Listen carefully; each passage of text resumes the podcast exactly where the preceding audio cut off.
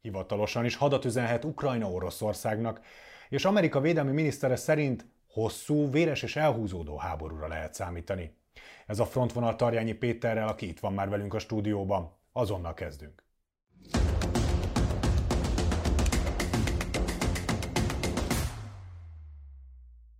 Szia Péter, köszöntelek ezen a héten is itt Én a stúdióban. Egy újabb mozgalmas héten vagyunk túl a hadszíntereken.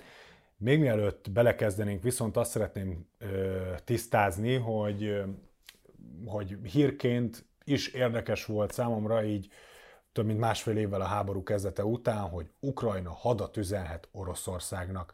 Ez miért érdekes, mi az, ami ebben mondjuk újdonságot hozhat a háborúban, és hát mi történt akkor az elmúlt 18 hónapban, ha nem voltak háborúban a felek egymással? Nyilvánvalóan ennek van az egyik része, ami az orosz kommunikáció, hogy ők ugye folyamatosan különleges műveletekről beszélnek. És pontosan emiatt lehet, hogy egy picit furcsa, hogy, hogy ez a jogi nyelvezet, amiben egy hadüzenet, egy, egy háborúnak, tehát egy háború folyamatában háborúnak nevezni a háborút adott esetben nem annyira jó dolog. Nyilván ennek az az oka, hogy első pillanattól kezdve, hogyha Oroszország azt mondta volna, hogy ez egy háborús lépés, és ő háborút folytat Ukrajnával szemben, akkor ez viszont is megtörtént volna. Ennek van a kommunikációs része, és én azt gondolom, hogy ezt tényleg nagyon-nagyon komolyan végigbeszéltünk már, de csak egy példát hadd mondjak, ami jogi szempontból érdekes. Ha egy ország háborúban áll, ha hadat üzen egy másik országnak, akkor például a toborzási, sorozási, egyáltalán mozgósítási tevékenység egy egészen más szintre eh, léphet. Esetünkben azzal, hogy Zelenszkijék gondolkodnak a hivatalos eh, hadüzeneten, eh, nem az történik, hogy eddig nem háborúnak nézték a háborút. Pontosan ugyanúgy folytatódik a háború, ugyanúgy csapásokat mérnek, ugyanúgy hírszerzési tevékenységet folytatnak, ugyanúgy fegyverkeznek, viszont mozgósítási szempontból ez egy teljes egészében más kategóriát jelent Ukrajnában. Leginkább egyébként ennek a hírnek a, a háttere az ez. Folyamatosan, pontosan azért, mint amit a beharangozóban is mondtál, hogy a világ egyre több részén látják úgy, és Oroszországban is, és Ukrajnában is, hogy ez egy hosszú elhúzódó háború lesz.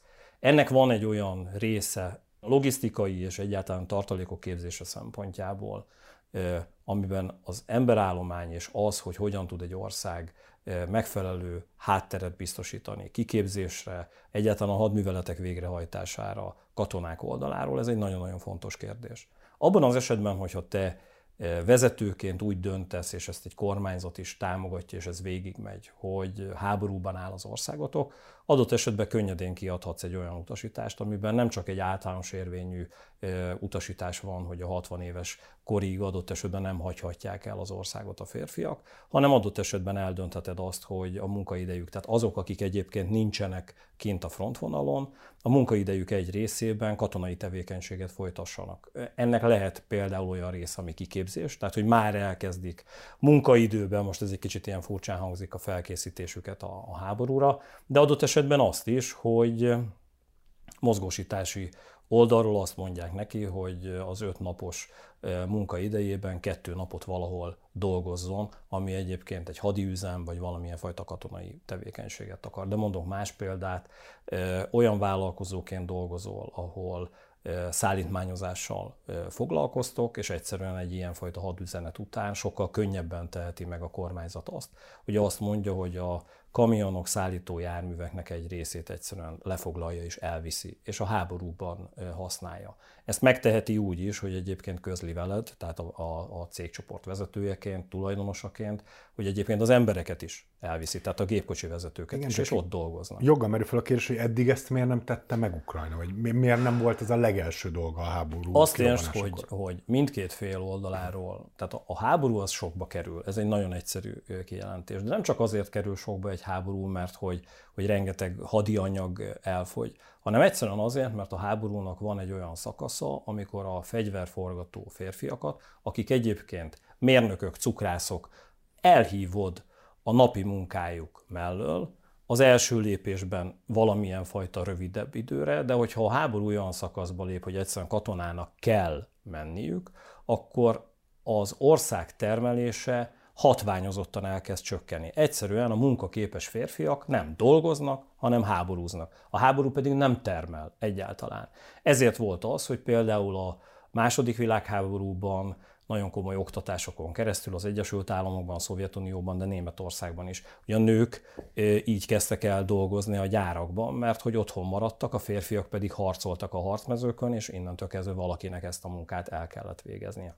Egyszerűen mindkét ország mérlegel a tekintetben, hogy mi az a hadrafogható, harcképes férfi, most csúnyán fejezem ki magam, mennyiség, amit egyébként a napi munkából el lehet hozni, és át lehet irányítani a harcmezőkre. Ha nagyon sokat hozol el, ez lehet, hogy katonai eredményeket hoz, vagy hozhat, nem biztos ez sem, mert lehet, hogy megsebesülnek vagy elesnek, de az biztos, hogy egyébként a munka munkaerő oldaláról hiányozni fognak, és ez egyébként termelés csökkenéshez fog vezetni. És ebben van egy ilyen fajta egyensúlyozás, és pont ezért nagyon-nagyon lényeges, hogy ez is ezt mutatja, hogy ha elhúzódó háború van, az gazdasági szempontból mindkét országnak nagyon komoly nehézségeket okoz, ilyen szempontból is. Ugye már utaltál rá, hogy az egyet többen mondják azt, hogy elhúzódó háború következhet. Ugye a CNN-nek adott interjút az amerikai védelmi miniszter, amiben kifejezetten véresnek, elhúzódónak és rengeteg emberáldozatot követelőnek nevezte az előttünk álló háborút, hogy eddig is már így volt, de hogy ez még sokáig így lesz. Hát azért, hogy is fogalmazok, Amerika elég komoly szponzora ennek a háborúnak, tehát nyilván, ha valakik, akkor ők ezzel nagyjából tisztában vannak, de ahogy említetted, akár a finneket, már mások is nyilatkoztak erről, hogy hogy erre rendezkednek be, és ez nagyjából megadja az irányokat, vagy egyszerűen az látszik, hogy hiába érnek el eredményeket adott esetben a nyugati szövetségesekkel a hátuk mögött az ukránok, az oroszok ugye másokokból nem tudnak áttörést elérni, és emiatt látszik az, hogy ez be fog fagyni ez a folyamat? Én azt gondolom, tehát én befagyásról nem beszélnék még, Csongor. Tehát, hogy Sőt, azt kell, hogy mondjam, hogy az elkövetkező időszakban én azt látom. A befagyás alatt az állapotot értettem, tehát hogy örli egymást a két Értem, oldal. tehát hogy egy álló, állóháborúról beszélsz, tehát én most, most még állóháborúról azért nem beszélnék, mert hogy egyébként több körzetben Ukrajna támadó hadműveleteket folytat. Sőt, azt is lehet látni az előző adásokhoz képest, hogy míg Júliusban vagy augusztusban arról beszéltünk, hogy egyébként válaszcsapásokkal, közbeütésekkel, közbetámadásokkal, ellentámadásokkal Oroszország is operál különböző területeken a, a, a fronton. Ez a fajta ellentámadásos tevékenység abszolút kezd eltűnni az orosz haderő oldaláról, és egyértelműen az látható, hogy a kezdeményezés ukrán oldalon van. A kezdeményezés egyébként nem csak szárazföldön, hanem most már tengeri hadviselésben is, tehát a Fekete-tengeren is jól látható, hogy egyre inkább ukrán kézbe csúszik át. Ha, ha van kezdeményezés, ha vannak támadó hadműveletek, akkor semmiképpen sem beszélhetünk állóháborúról. Nyilván ennek lesz valamikor vége, tehát hogy nem tud egy folyamatos támadó tevékenységet folytatni Ukrajna.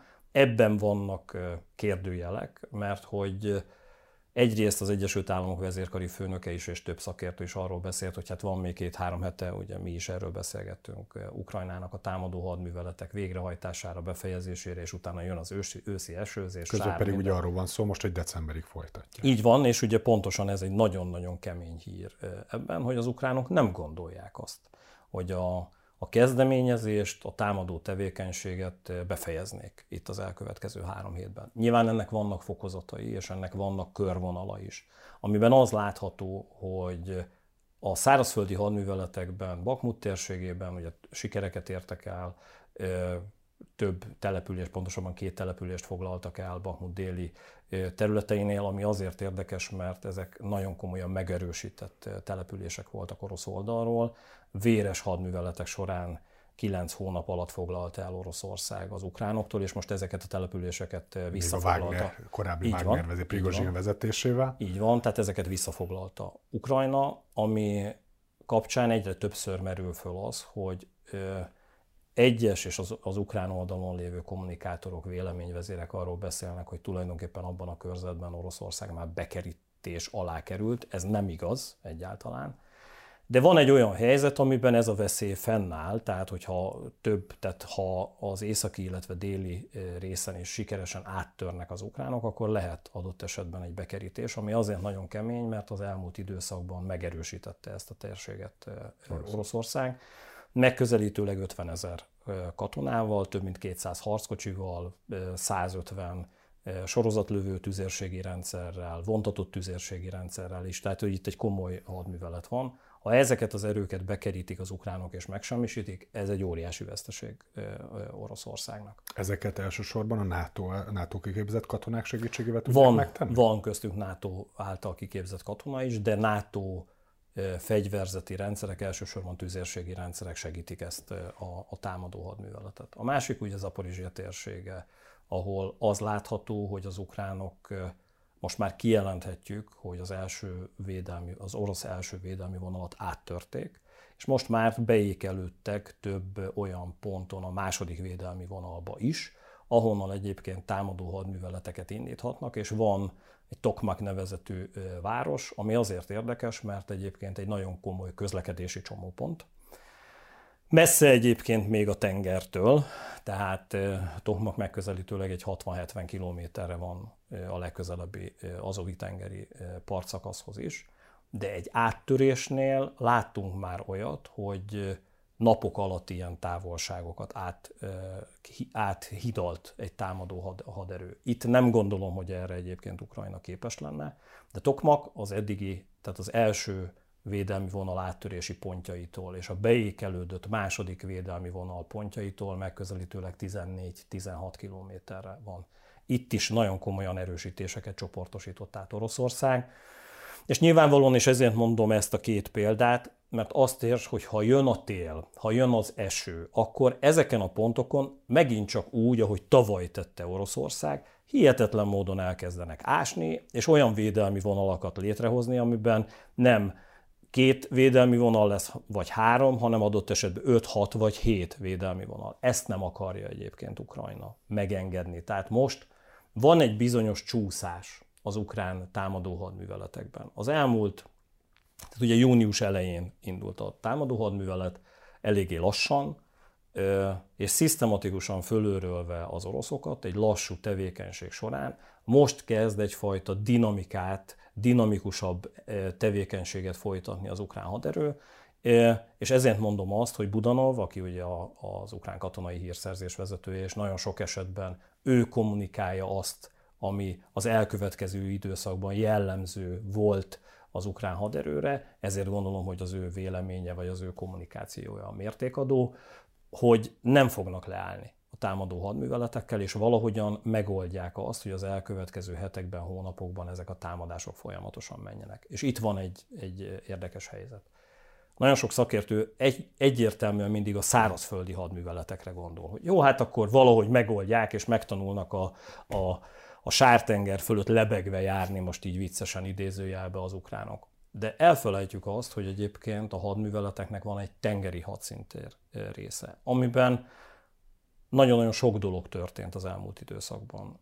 Például fúrótorony platformokat szerzett vissza Ukrajna. Ugye a fúrótorony platformok azért érdekesek, mert nagyon komoly hírszerzési eszközök, felderítő eszközök voltak ezekre a fúrótornyokra telepítve Oroszország által.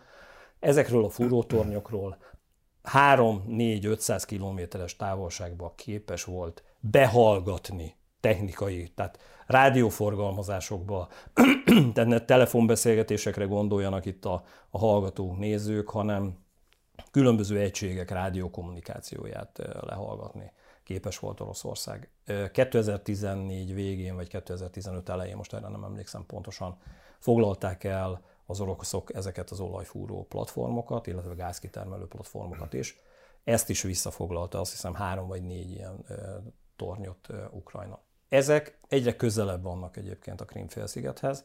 Nyilvánvalóan ezeket a hírszerzési berendezéseket megszerezték, tehát amit egyébként használják. Úgy, ugye ezek a képességek lényegében átkerültek Átkerültek az ukrán oldalra. Így van. Illetve azt is látjuk, hogy az elmúlt három hónap drón tevékenységei, amiben irányított kamikáze drónok, illetve felderítő drónok folyamatosan repültek a Krímfélsziget területére. olyan térképet, egy olyan fajta támadási lehetőségrendszert rajzoltak ki Ukrajna számára, amin keresztül több hullámban nagyon komoly precíziós csapásokat hajtottak végre az elmúlt nyolc napban. Ami azért érdekes, mert így látható az, hogy hogyan dolgozik most Ukrajna különböző hadműveleteknél. Három hónapig berepülésekkel, ellenőrző csapásokkal, elterelő csapásokkal tesztelte tulajdonképpen az orosz légvédelmet, aminek kapcsán, ahogy előbb is fogalmaztam, nem csak az rajzolódott ki, hogy milyen reakció ideje van az orosz légvédelemnek, hanem az is, hogy milyen eszközrendszerekkel rendelkeznek. Ezeknek az eszközrendszereknek hol vannak a fő irányító központjai, hol vannak a felderítő, tehát a lokátoros központjai, és ezeknek hol vannak a tartalékhelyei. Tehát ugye ez is nagyon-nagyon lényeges. Tehát ugye ezeket az eszközrendszereket folyamatosan mozgatják az oroszok is. De nyilván ahhoz, hogy ezeket jól tud mozgatni, nem tudod csak úgy össze-vissza dobálni a területen. Három-négy olyan pont van, amin mozgatták. Mind a három-négy pontot egy-egy eszközrendszerre vonatkozóan felderítették az ukránok. És azt látjuk, hogy nem egy-két csapást hajtanak végre, hanem több tucatnyi drónnal hajtanak végre támadásokat, több hullámban. Az első hullám általában azt jelenti, hogy megsemmisítik úgymond a légvédelmi rendszernek, rendszereknek a szemeit, tehát ezeket a radaros, lokátoros berendezéseket, és miután megvakultak ezek a légvédelmi rendszerek, hajtják végre a konkrét csapásokat. Esetünkben például Szevasztopolban történt a Szevasztopoli kikötő ellen egy támadás, aminek van egy olyan része, amit felkapott a világ, hiszen egy komoly hadihajót, egy hajót megsemmisített Ukrajna, illetve a második világháború óta most először történt olyan, hogy harcban elsüllyed, vagy nem elsüllyesztettek, megsemmisítettek az ukránok egy orosz tenger alattjárót.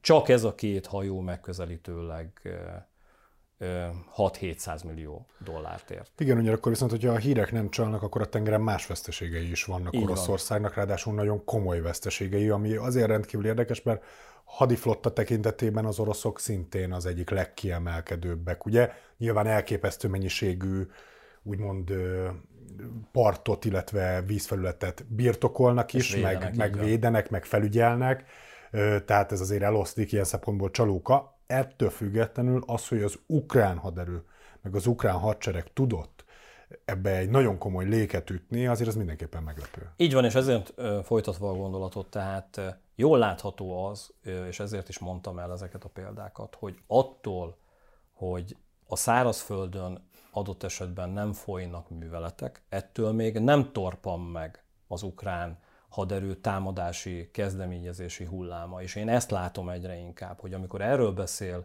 az ukrán katonai hírszerzés vezetője, és azt mondja, hogy folyamatban vannak ezek a cselekmények, akkor volt egy előkészítő rész, amiről előbb beszéltem, és egyébként októberben, novemberben, hogy sártenger van a harcmezőkön, a tengereken egyébként végrehajthatnak támadásokat az ukránok.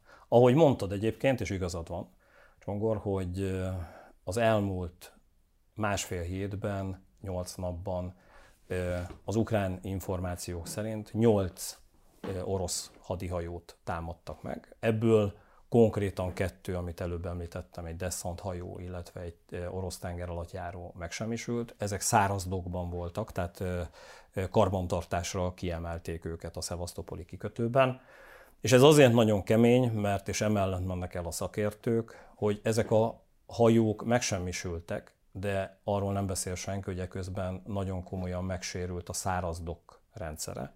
Ami azt jelenti, hogy egyébként a Fekete-tengeri flottának komoly problémája lesz az elkövetkező időszakban abból, hogy ha bárhol támadás éri az, az ő orosz hadihajóikat, nem süllyednek el, de megsérülnek, egyszerűen nem tudják javítani. Tehát azt a fajta szervizelési képességeit is rombolja egyébként Ukrajna Oroszországnak, ami azt jelenti, hogy a hadihajó nem süllyed el, de ott fog állni hónapokig adott esetben Szavasztopolban, és nem tudnak vele mit tenni. Ugye ez a Dessant hajó is, ami egyébként megsemmisült, azért kemény, mert nem Oroszországban építették, hanem Lengyelországban. Nem tudnak vele mit csinálni az oroszok. És ezen kívül, így ahogy mondtad, megtámadtak három olyan rakétahordozó korvettet, ami elsősorban Oroszország szárazföldi hadműveleteit támadta. Ezek közül az egyiket csak megtámadni tudták, de úgy néz ki, hogy sérülés nem érte, viszont a másik kettő megrongálódott, és vissza kellett, hogy vontassák a Szevasztopoli kikötőbe. Tehát ezen keresztül mondom azt, hogy egy teljes egészében másfajta háborús helyzetet látunk, amiben Ukrajna a nyugati támadó eszközök, nagy hatótávolságú cirkáló rakéták, robotrepülőgépeken keresztül, megfejelve ezzel saját fejlesztésű ukrán eszközökkel, és ezeknek koordinált, nagyon-nagyon ügyesen összefésült felderítési, hírszerzési tevékenység által megtámogatott támadási variációkkal igenis kijátszák az orosz légvédelmet, és ami az orosz haditengerészet mellett még nagyon-nagyon fáj a Krímfélszigeten, hogy S-400-as rakéta, légvédelmi rakétarendszereket is megsemmisített eh, Ukrajna. Ezeknek egy része ellenőrzött és bizonyított, ami azt jelenti, hogy csak az elmúlt eh, nyolc napban van a, a nagyon optimista két és fél milliárdos veszteség. Én azt gondolom, hogy a realista az ilyen 1,8 és 2 milliárd dollár közé eső veszteség. Na de ez már azért eléggé számottevő és látható olyan veszteség mennyiség, ami nagyon fáj Oroszországnak. Ezért nagyon lényeges az, hogy ha ezt a fajta kezdeményezési képességét tudja tartani Ukrajna, nem biztos, hogy baj Ukrajnának, hogyha a szárazföldön nem tud olyan lendületesen és dinamikusan haladni, ha eközben mondjuk a Krím-félsziget teljes egészében védhetetlenné vagy védtelenné válik Oroszország oldaláról. Igen, de mondjuk ez se teljesen igaz, hogy a szárazföldön nem haladnak, hiszen kicsit visszakanyarodva a már előbb említett Bahmut melletti településre, igen, amit ugye sikeresen visszafoglaltak, azért, azért az is látszik, hogy, hogy a bekerítés is folyamatosan zajlik, az első védvonalak áttörése is zajlik. Egészen pontosan szerinted a Bahmut melletti település visszafoglalása az miért stratégiai fontosságú, és előkészítheti-e azt, hogy akár a Wagner segítsége nélkül, megfelelő orosz támogatás nélkül tényleg akár Bakhmutot is szépen lassan visszafoglalja az ukrán hadsereg, és ezáltal lényegében lezárjon tényleg egy olyan kört.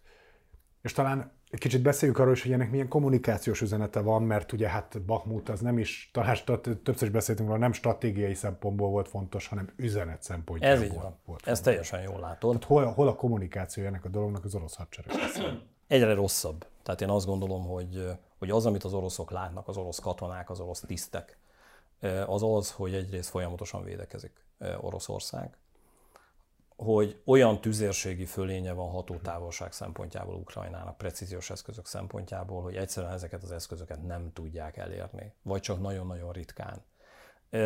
Ez a morál szempontjából szerintem hihetetlen módon pusztít.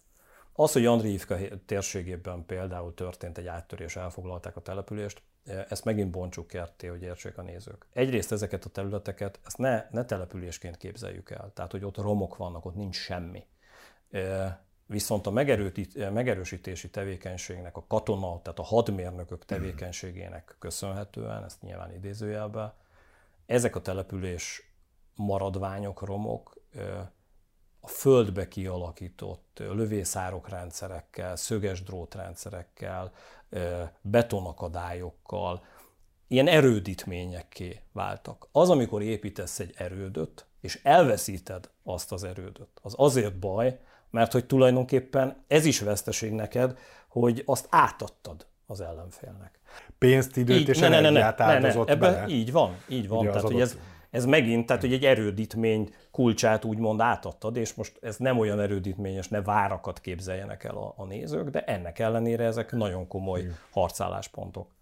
Ebből nem is egyet, hanem kettőt veszített el. Ezeknek a visszafoglalása megint csak egy óriási feladat. Tehát gondold el, hogy te megerősíted azt az erődöt, e, kiépíted, elveszíted, és utána azt, amit te megépítettél, azt vissza kell foglalnod. És ez is egyrészt kommunikációs szempontból rombol, másrészt meg azokat az erődítéseket ellened eh, használják föl, ami további erőforrásokat igényel, és eh, adott esetben nagyon komoly veszteségeket tud okozni.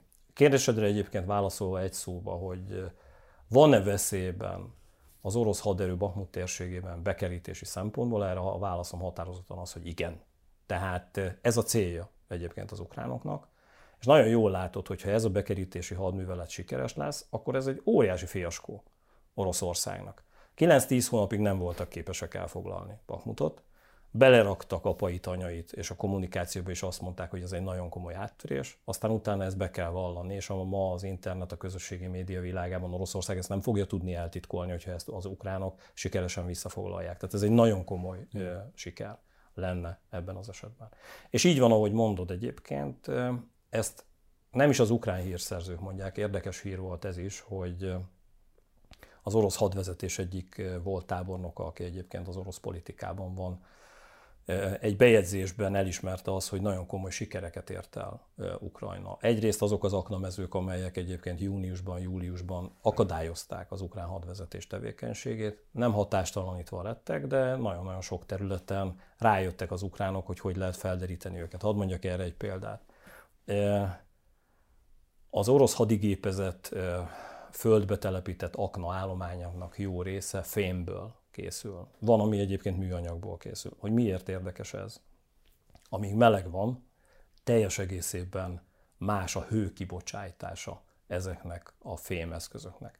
Az történt, hogy nagyon sok támadás előtt egy nagyon egyszerű dolgot tesznek, drónnal termokamerákat küldenek a terület fölé, a kamerákon keresztül fotózzák a területet, és akár hiszed, akár nem, a hőingadozás miatt, ahol akna van, ott sokkal forróbb a levegő, mint a talaj, és egyszerűen kirajzolódik az aknamezőnek a teljes elhelyezkedése, és egyáltalán, hogy hogyan telepítették ezeket az eszközöket. Nyilván fölszedni nem tudja ezeket az eszközöket ez a kamera, viszont amikor végignézed és elemzed támadás előtt, akkor kirajzolódik egyrészt a mintája annak, hogy hogyan telepítették, és hol vannak azok a gyenge pontok, ahol kevesebb aknán kell átmenni. Tehát ilyen egyszerű trükkök, amivel az ukrán hadsereg operál, és ezek igenis eredményre vezetnek. Félértés ne essék, tehát nincsenek csodák, tehát nyilvánvalóan ezeket ki fogja küszöbölni az, az orosz hadsereg, de most ebben a helyzetben ez egyfajta előnyt biztosít Ukrajnának. És ezért nagyon-nagyon lényeges, amit mondtam, és ez egy kulcs szó, a kezdeményezés. A kezdeményezésben egyszerűen Ukrajna diktál, és egy követő magatartásban Oroszország lemaradva próbálja behozni az ukránok mindenfajta tevékenységét. Nem gondolom azt egyébként, szemben nagyon sok nyugati elemzővel, hogy itt most ilyen örömtüzeket gyújthatnak az ukránok. Most van egy pillanatnyi előny, nem törték még át a második és harmadik védelmi vonalat a szárazföldön, de könnyebb a dolguk most. Nyilván ezt látja Oroszország, és nagyon komoly tartalékokat mozgósít, például Tokmak térségében egy teljes hadsereg jelent meg. De például ez is nagyon érdekes, hogy a hadseregnek a feltöltöttsége a 80-90 százalékostól, tehát ez is egy érdekes dolog, tehát ugye a, nagyon-nagyon ritka az, hogy egy hadsereg úgy néz ki, hogy 100 százalékos feltöltöttségű. Tehát ugye nagyon nehéz elérni a nyugati haderőnél is. De az, amikor egy haderő 80, vagy egy hadsereg 80-90 százalékos feltöltöttségű, az, az már egészen jó. Itt most egy olyan hadseregről beszélünk, hadseregcsoportról, ami a legoptimistább becslések szerint is 35-40 százalékos. A legoptimistább szerint a feltöltöttsége. Magyarán, papíron jól néz ki a politikai vezetés felé, hogy oda vezényeltünk egy hadsereget, mondják a tábornokok, de ha mondjuk a realista középértéket veszük, és mondjuk egy 30%-os feltöltöttségű erőről beszélünk, pillanatok alatt egy ilyen erőt, főleg, hogyha demoralizált hangulatban vannak, jól felkészített ukrán egységek szét tudnak verni. Nem tudom, hogy ez így lesz-e, de ebben a helyzetben ennek komoly esélye van. És ha már a feltöltöttségnél tartunk, ugye Kim Jong-un után, aki ugye nem régiben Bizony. járt, és erről beszéltünk is Oroszországban, és találkozott Vladimir Putyinnal. Most éppen a kínai külügyminiszter látogat Oroszországba egy teljesen hivatalos út keretén belül. Ez egyrészt kirajzolja akkor most már, amit eddig is mindenki tudott, és nyilvánvaló volt, hogy milyen tömbök alakulnak Így ki van. egyik és másik oldalon, és meg se próbálja az álcáját annak mutatni, hogy Kína semleges lenne ebbe a háborúban, vagy igazából azért nem a kínai elnök ment, csak a külügyminiszter, hogy ezt még tovább lehessen árnyalni. Egyfajta értékelésként vegyék a nézők. Tehát ez a saját véleményem. Kicsit például a kóreai elnök látogatása során olyan volt, mintha ő beszabadult volna egy bevásárlóközpontba egy olyan bevásárlóközpontba, ahol mindent megmutatnak neki. Tehát ugye űrközpontban tett látogatást, a vadászgépek fejlesztéséhez kapcsolódóan egy olyan fejlesztő üzemben, illetve összeszerelő üzemben is. Kicsit olyan volt, mint hogyha arról beszéltek volna az oroszok, hogy nézd, nézd, nézd meg, minden kapható nálunk, kérünk valamit, és ebből nyilván át tudunk adni számotokra. Kezdjetek el gondolkodni, hogy mi az, amit szeretnétek, mit kívánnátok úgymond az aranyhaltól. Nyilvánvalóan nincs ingyen ebéd, tehát ezért valamit kér Oroszország is. De egyszerűen az látható, hogy Oroszországnak azok a tartalékai, és ezért fogalmaztam úgy múlt héten, hogy Oroszország nem készült fel erre, mármint olyan háborúra, ami hosszú, elhúzódó, elhúzódó háború, nem készült fel erre. Egyszerűen gazdasági szempontból, ha csak ezt nézzük, gazdasági és katonai gazdasági utánpótlási szempontból segítségre van szüksége. Ez egyre inkább tisztán látszódik, úgyhogy az, amit mondasz, hogy tömbösödés, ezt már nem is titkolja senki sem annyiban védekeznek a koreaiak is és a kínaiak is, hogy tulajdonképpen ez egy eldöntentő kérdés, hogy ez egy vásárlás. Tehát, hogy ők nem úgy támogatják Oroszországot, hogy aktívan részt vesznek a harcban, hanem tőlük is lehet vásárolni, és egyfajta bartelezés mentén, most bocsánat, hogy így fogalmazok, lehet szerezni az oroszoktól katonai technológiát, ez mondjuk elsősorban Észak-Koreának fontos, lehet szerezni az oroszoktól gabonát, ez is élelmiszer ellátási szempontból Észak-Koreának fontos, Kínának elsősorban az fontos, hogy ásványi kincsekhez, kőolajhoz és földgázhoz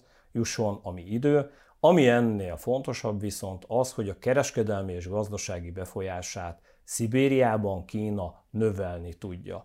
Eddig, hogy érthető legyen, Oroszország nagyon kemény volt az energetikai cégekbe történő bármilyen fajta külföldi tulajdon beengedésében. Tehát, hogy nagyon komolyan óvták a saját érdekeiket. Nemzeti tulajdon. Így van.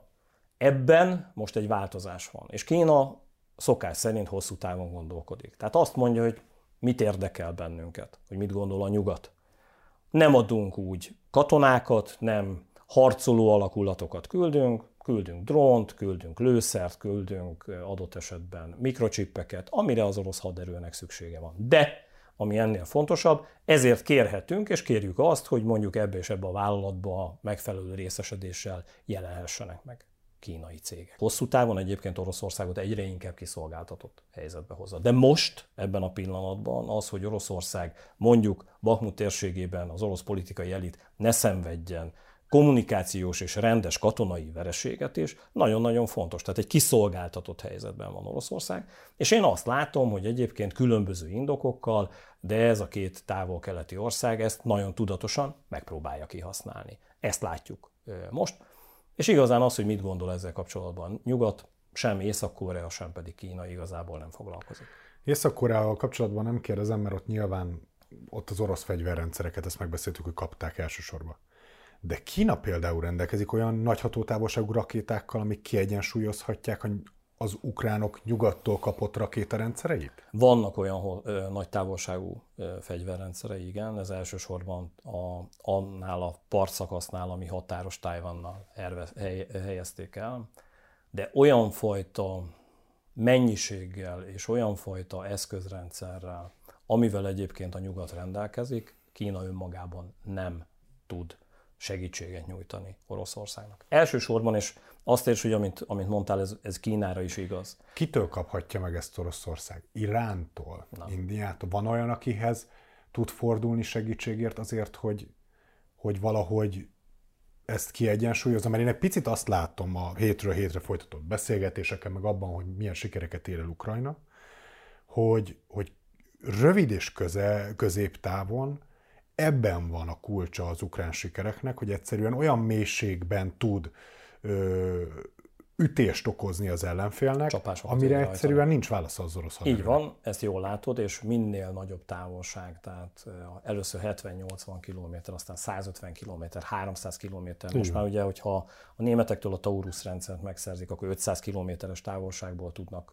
csapásokat végrehajtani. Nehéz harcolni, hogy 500 kilométerről lövöld. Teljesen igazad van, és továbbra is mondom, hogy ezek olyan precíziós eszközök, most ez megint, ezt már hallották tőlem a nézők, ugye akkor olyan fegyverrendszereknél mondtam, ahol mondjuk 100 km volt, vagy 110 km, hogy Győrből ezen az ablakon, ami itt van, be lehet lőni. Igen, most most 500 km, mint hogyha ugyanezt házáról a Balatonra lőni. Így van, tehát... ugyanezt meg lehet csinálni. Tehát ez az, amivel egyébként Oroszország nem tud mit kezdeni, és az, hogy ez egyébként ezeknek jó része manőverező cirkáló. De akkor nincs Kínában a megoldás kulcsa. Még nincs, de az biztos, hogy fejlesztési oldalról szeretné utolérni Kína is a nyugatot, és Oroszország is.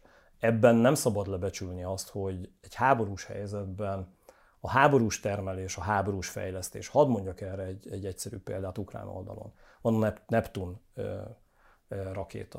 A Neptun rakétától nem féltek az oroszok egyáltalán tavaly évelején, amikor elkezdődtek a hadműveletek. Már tavaly egyébként a Neptun továbbfejlesztett változatával a Moszkva cirkálót, ami egyébként zászlós hajója volt az orosz Fekete-tengeri flottának, két ilyen Neptun rakétával elsüllyesztették.